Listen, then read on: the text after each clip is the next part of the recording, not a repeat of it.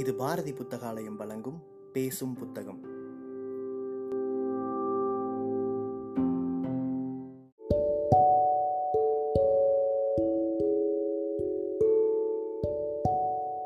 Book day இணையதளத்தின் மூலமாக முன்னெடுக்கப்படும் வாசகர்களுக்கான வாசிப்பு போட்டியில் தேர்வான சிறுகதையை கேட்க இருக்கிறீர்கள். பிரபஞ்சன் எழுதிய சிறுகதை ஒரு மனுஷி. அம்மணியம்மா ஆப்பக்கடையிலிருந்து கொலையே நிகழ்வது போன்ற பெருங்கூச்சல் எழுந்து சேகரின் தூக்கத்தை கலைத்தது. அவன் எழுந்து பாயில் அமர்ந்து கண்களை கசக்கி விட்டு கொண்டான். கண்கள் எரிந்தன. இடுப்பில் தொங்கி வழிந்த கைலியை சரி செய்து கொண்டான். கையை ஊன்றிக்கொண்டு எழுந்தான். தலை சுற்றுவது போலிருந்தது. முந்தின இரவு சாப்பிடாதது நினைவுக்கு வந்தது. கூஜாவில் இருந்து தண்ணீர் கவிழ்த்து குடித்தான். வயிறு குளிர்ந்த மாதிரி இருந்தது. ஆணியில் மாட்டியிருந்த சட்டைப்பையை துழாவினான். ஒரு சார்மினார் சிகரெட்டும் முப்பத்தஞ்சு பைசாவும் இருந்தன. சட்டைப்பைக்குள்ளேயே சில்லறையை போட்டுக்கொண்டு சட்டையையும் மாட்டிக்கொண்டு கீழே இறங்கி வந்தான். நாலு ஆப்பம் கொடுனா பெருசாக கிராக்கி பண்ணிக்கிற? நாளைக்கு கடை வைக்க மாட்டேன் என்று சொல்லிக் கொண்டிருந்தான் காளி. அம்மணி அம்மாவை பார்த்து துட்டை எட்ரா இன்னும் போனி ஆகல என்றாள் அம்மணி அம்மா பதிலுக்கு. ஆப்ப சட்டியை எடுத்து போட்டு உடைக்கிறேன் பாரு. புடுங்கின. நித்தம் நித்தம் நடக்கிற காட்சிதான் இது. காளி அவனுக்கு சற்றும் குறையாத அம்மணி அம்மாவின் குரலை கேட்டுத்தான் கண் விழிப்பது என்பது சமீப காலத்தில் பழக்கமாகிவிட்டிருந்தது சேகருக்கு. ஆப்ப சட்டியை காளி உடைத்ததும் இல்லை அம்மணி அம்மா அவனுக்கு ஆப்பம் கொடுக்காமல் இருந்ததும் இல்லை. கிஷ்டன் டீ கடையில் கூட்டம் இருந்தது. அது ஒரு வகையில் சேகருக்கு ஆறுதலாக இருந்தது. இன்னும் போனி ஆகல என்று கிருஷ்ணன் சொல்ல முடியாது. கிருஷ்ணன் அவன் முகத்தை பார்த்ததும் அருமையான கடும் மஞ்சள் நிறத்து சர்க்கரை கம்மி டீ அடித்து கொடுத்தான். டீ தொண்டையை சூடு பண்ணிக்கொண்டு உள்ளே இறங்கியது மிக இதமாக இருந்தது. காலி டம்ளரை வைத்தபடி கிஷ்டன் முகத்தை பார்த்தான். அவன் எங்கோ திரும்பி பராக்கு பார்த்து கொண்டிருந்தான். சேகர் அவனை நெருங்கி கணக்கில் எழுதிக்குங்க என்றான். யாருக்கும் கேட்காத குரலில். கிஷ்டன் திரும்பி அவனை பார்த்து கணக்கு ஏறிப்போச்சு என்றான். அவன் கூடுதலான சப்தத்தோடு அதை சொன்னதாக பட்டது சேகருக்கு. திரும்பி வருகையில் அம்மணி அம்மாளிடம் மாடிக்கு நாலு ஆப்பம் என்று கூறிவிட்டு வந்தான். அறைக்கு வந்து சட்டையை கழற்றி மீண்டும் ஆணியில் மாட்டிவிட்டு சிகரெட்டையும் தீப்பெட்டியையும் எடுத்துக்கொண்டு மீண்டும் கீழே இறங்கி வந்தான். வீட்டுக்குள் நுழைந்து இரு திசைகளிலும் பக்கத்துக்கு நான்காக இருந்து எட்டு போஷன்களையும் கடந்து அந்த அறைக்கு முன் வந்து நின்றான். குளியல் அறை கதவு திறந்திருந்தது. அந்த அறைக்கதவு மட்டும் மூடியிருந்தது. வாயிலில் சின்ன தண்ணீர் வாளி இருந்தது அந்த தண்ணீர் வாளி அஞ்சலையுடையது. அவளோ அவள் புருஷனோ உள்ளே இருக்க வேண்டும். என்ன ஃபோட்டோகிராஃபரே சௌக்கியமாகிறியா எட்டாவது போர்ஷனில் இருந்த எல்லம்மா கேட்டாள். வீட்டுக்கு வெளியே குத்துக்கால் இட்டுக்கொண்டு மரச்சீப்பால் தலைவாரி கொண்டிருந்தாள் அவள். ஒவ்வொரு இழுப்புக்கும் சற்றே நரை கலந்து சுண்ணாம்பு காரை படிந்த தலைமுடி கொத்து கொத்தாக வந்து கொண்டிருந்தது. மயிர்கற்றைகள் சுருள் சுருளாக தரையில் உருண்டன. உம் என்றான் சேகர். எம்மா நாளா சொல்கிறேன் என்னை ஒரு ஃபோட்டோ எடுக்க மாட்டேங்கிற. சின்னதாக அரியா பொண்ணுங்களை மட்டும்தான் எடுப்ப போல. எடுக்கிறேன் எடுக்கிறேன். எதை? அறை திறந்து ரப்பர் வலை அணிந்து கையொன்று வாளியை உள்ளே இழுத்து கொண்டது. இரண்டு நிமிஷங்களுக்கு பிறகு அவள் அஞ்சலைதான் வெளியே வந்தாள். சேகர் சிகரெட்டை பற்ற வைத்து கொண்டு தொட்டியில் இருந்த வாளியில் தண்ணீர் முகந்து வைத்துவிட்டு உள்ளே புகுந்து கதவை சாத்தி கொண்டான். சேகர் குளித்துவிட்டு அறைக்கு திரும்பினான். ஆப்பம் மேசை மேல் வைக்கப்பட்டிருந்தது. அப்படியே தரை மேல் அமர்ந்து தட்டை எடுத்து வைத்துக்கொண்டு சாப்பிடத் தொடங்கினான். ஆப்பத்துக்கு தொட்டுக்கொண்டு சாப்பிட வெள்ளம் தூவியிருந்தது. அம்மா ஞாபகம் வந்தது அவனுக்கு. வாரத்துக்கு இரண்டு நாட்களாவது அம்மா ஆப்பம் செய்வாள். முந்தின இரவே தென்னங்கள் ஊற்றி ஊற வைத்த மாவில் செய்த ஆப்பம் ஐயர் ஓட்டல் பூரி மாதிரி உப்பிக் கொண்டிருக்கும். தொட்டுக்கொள்ள தேங்காய்ப்பால் எவ்வளவு அற்புதமாக இருக்கும். அம்மாவும் இல்லை ஊரும் இல்லை. பட்டண வாசம் என்று ஆகி கடன் சொல்லி அம்மணி அம்மா ஆப்பம் என்றாகிவிட்டது. பசிக்கையில் ருசி தெரிவதில்லை. பேண்டை அணியும் முன்தான் நினைவுக்கு வந்தது ஜட்டியை இரவே துவைத்து காய வைத்திருக்க வேண்டும். மறந்து போய் விட்டான் இரு புறங்களிலும் மஞ்சள் கரை படிந்த ஜட்டியை மீண்டும் கசித்து கொண்டு அணிந்து கொண்டான். உடனேயே அரித்தது. பேண்டை அணிந்து கொண்டான். சட்டையை மாட்டிக்கொண்டான் கேமரா இருந்த பையை எடுத்து தோளில் மாட்டிக்கொண்டான் அறையை பூட்டிக்கொண்டு கிளம்பினான். கேமராவுக்கு இன்றைக்காவது ஆபீஸில் பணம் வாங்கி ஃபிலிம் வாங்கி போட வேண்டும். மத்தியானத்திற்கும் இரவுக்கும் சாப்பிட காசு தயார் பண்ண வேண்டும். ஒரு பாக்கெட் சிகரெட் மூன்று ரூபாய் விற்கிறது. ஆபீஸில் துணை ஆசிரியர் ஏழுமலை தான் இருந்தார். என்னப்பா ஊரில் தான் இருக்கியா? ஆளே காணமே என்றான் ஏழுமலை சேகரை பார்த்து. ஆசிரியர் இல்லையா சார்? வர நேரம்தான் வந்துடுவார். அப்புறம் படமே கொண்டாட மாட்டேன்ற. புதுசு புதுசாக எத்தனை பேர் வந்திருக்கா? அவளுங்க படம் கொண்டாட மாட்டேன்ற. இன்னும் கேஆர் விஜயா படத்தையும் சவுகார் ஜானகி படத்தையும் தான் கொண்டு வர. சேகர் முந்தைய வாரத்து இதழை புரட்டினான். இரண்டு படங்களின் மேல் தன் கையெழுத்தை போட்டான். சார் இந்த இதழில் என்னோட ரெண்டு படம் வந்திருக்கு சார். என்ன படம்? ஜெயமாலினியும் டிஸ்கோவும் சார். ஜெயமாலினி உன்னோடதா? சந்துரு கொடுத்த மாதிரி இருக்கு. இல்லை சார். நான் எடுத்த படம் சார். அந்த அம்மா வீட்டுக்கே போய் நான் எடுத்தேன் சார். சரி பேரை எழுதிட்டியா? எப்படியும் நாளைக்கு செக்கு வந்துடும். சேகருக்கு திக்கென்றது சார் இன்னைக்கு பணம் கிடைக்காதா? அக்கௌண்டன்ட் இல்லை. அப்புறம் கையெழுத்து போட்டு ஓகே பண்ண ஆசிரியரும் இல்லை. சேகர் எழுந்து உள்ளேயே சுற்றி கொண்டு அரை மணியை கழித்தான். என்ன சேகர் சும்மா இருக்கியா? ஒரு ஹெல்ப் பண்ணு. அந்த எண் வரிசை கபோர்டில் நதியா குளிக்கிற மாதிரி ஒரு படம் இருக்கும். எட என்றான் லே அவுட் ஆர்டிஸ்ட் கோபி. நதியாவை தேடத் தொடங்கினான் சேகர். சைக்கிள் விடும் நதியா நடனம் ஆடும் நதியா குனிந்து வாசல் பெருக்கும் நதியா குடிக்கிற நதியா புடவையில் நதியா புடவை இல்லாமல் நவீன உடையில் நதியா? எல்லோரும் இருந்தார்கள் குளிக்கும் நதியா மட்டும் இல்லை. இல்லையா? எங்கே போச்சு? சார் நதியா கிடைக்கல சார் என்று கோபி ஏழுமலையை பார்த்து கத்தினான். இந்த எழவு ஆஃபீஸில் எதுதான் இருக்கு? அமலா இருக்கா பாரு. அவளையே வச்சு கொஞ்சம் போல்டாக இருக்கிற படமாக பாரு. சேகர் அமலாவின் படத்தை எடுத்து கொடுத்தான். கோபி இன்னா பணம் இருக்கா? விளையாடுறியா?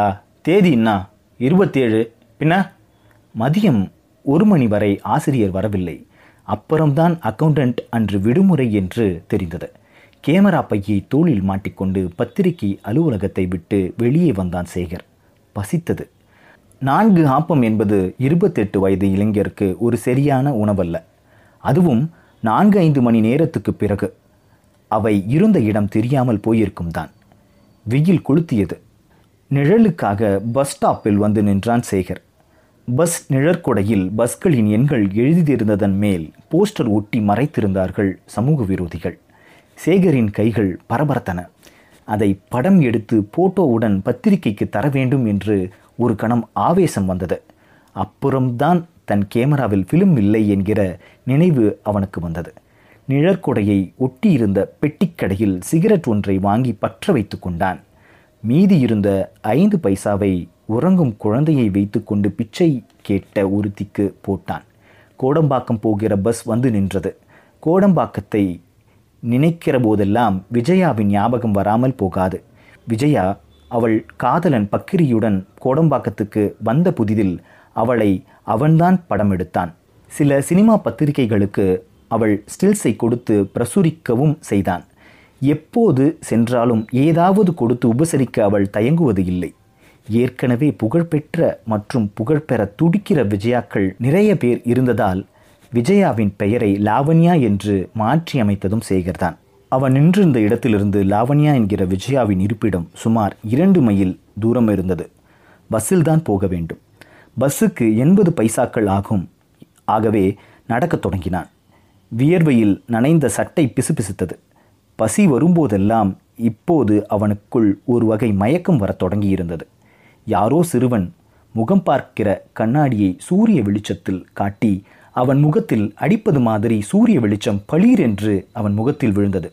கண்ணை இடுக்கிக் கொண்டே நடந்த விஜயாவின் வீட்டுக்கு வந்து சேர்ந்தான். முக்கிய வீதியிலிருந்து கிளை பிரிந்து அவசரமாய் பள்ளமாகி போன தெருவுக்கு பெயர் மசூதி தெரு என்பது. தெருவின் அடுத்த முனைப்பகுதியில் மசூதி ஒன்று இருந்தது.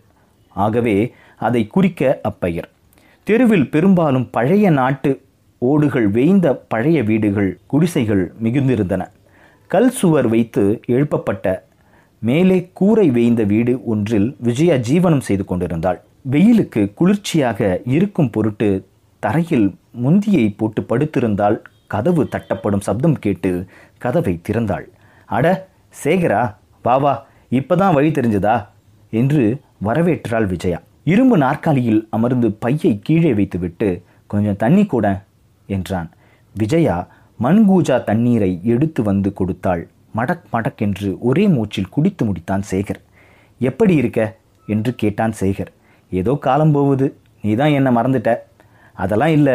ஒரு விஷயம். புதுசாக ஒரு பத்திரிக்கை வருது. சினிமா பத்திரிக்கை தான். படம் வேணும். ரொம்ப பெரிய கம்பெனி. கலர் கலராக படம் வேணும்னு சொல்கிறாங்க எடுக்க போறியா? ஏன்? முகம் கழுவணும் கொஞ்சம் மேக்கப் பண்ணிக்கணும் துணியை மாற்றிக்கணும் அந்த பச்சை கவுன் இருக்குல்ல அதை போட்டுக்க. அவள் எழுந்து துணி மறைப்புக்கு உள்ளே சென்றாள். தரையில் இருந்து ஒரு ஜான் உயரத்துக்கு இடைவெளி இருந்த அந்த துணி மறைப்பில் அவள் சேலை வழிந்து விழுவது தெரிந்தது. அடுத்த பத்து நிமிஷத்துக்குள் பச்சை கவுன் அணிந்து சிவப்பு பவுடரும் பேன்கேக்கும் அப்பிய முகத்துடனும் சிவந்த உதட்டுடனும் வந்து சேர்ந்தாள் விஜயா. பையை திறந்து கேமராவை வெளியே எடுத்தான் சேகர். எப்படி வேணும்? செக்ஸியாவா? சாதாரணமாவா? ரெண்டுமா? அவள் பல விதங்களில் குனிந்தும் கைகளை மேலே தூக்கியும் பக்கவாட்டில் நிமிர்ந்தும் குப்புற படுத்துக்கொண்டும் நிமிர்ந்து படுத்துக்கொண்டும் சிரித்தும் அழுதும் உதட்டை கடித்தும் போஸ் கொடுத்தாள். பளிச் பளிச்சென்று பிளாஷை தட்டி கொண்டிருந்தான் சேகர். முடிந்ததும் அவள் அவனுக்கு முன் மூங்கில் தூணில் சாய்ந்து வெற்றிலை பெட்டியை எடுத்து அருகில் வைத்து கொண்டாள். வெற்றிலை போடுறியா சேகர்? வேணாம். அவள் பாக்கை போட்டு சுண்ணாம்பு பூசி வெற்றிலையை மெல்ல தொடங்கினாள். சட்டென்று அவள் உதடு வித்தியாசமாக சிவந்தது. உதட்டு பூச்சும் வெற்றிலையும் சேர்ந்து அவள் உதடுகள் இரத்தமாயின அப்படியே ஒரு முத்தம் கொடுக்க வேண்டும் போல இருந்தது. வயிற்று பசி அந்த எழுச்சியை அடக்கிவிட்டது. தொழில் எப்படி நடக்குது விஜயா? நொண்டுது. படத்துக்கு போய் பத்து நாள் ஆகுது சேகர். ரொம்ப கஷ்டமாக இருக்குது இன்னும் இந்த மாடி வீட்டு வாடகை கூட தரல.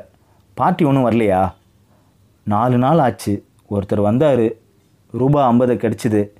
இடம் வசதி இல்லையே. கட்டில் இல்லை. மெத்தை இல்லை. எனக்கும் முப்பது ஆயிருதே. அதுவே அதிகம். அதை வச்சு தான் நாலு நாளாக தள்ளிக்கிட்டேன். கந்தசாமியை கவனிச்சுக்கணும். அந்த களவாணியை சொல்லாத.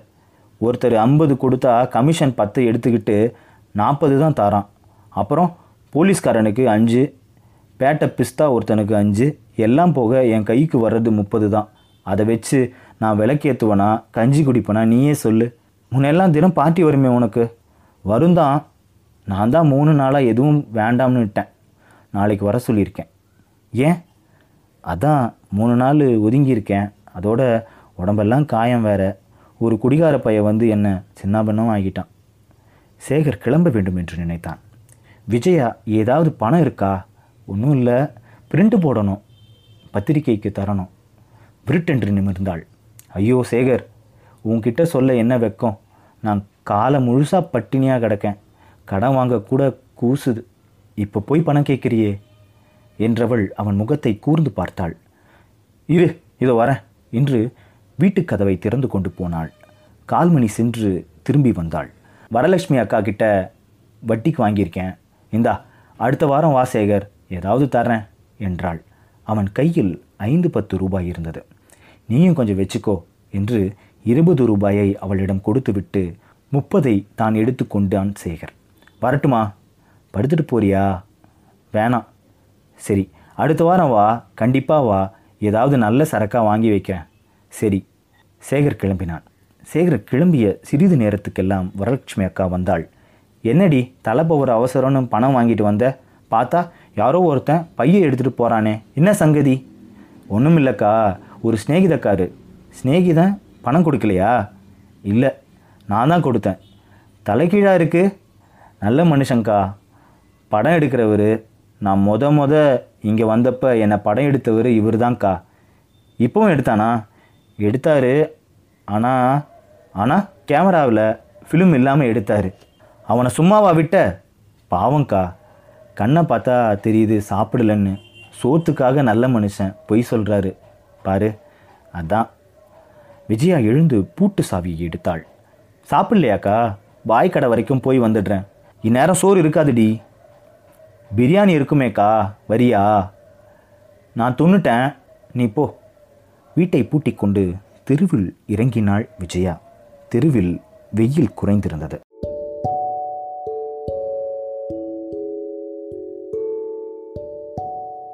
சிறுகதையை கேட்ட வாசகர்கள் தங்களுடைய கருத்துக்களை மறக்காமல் அனுப்பி வைங்க.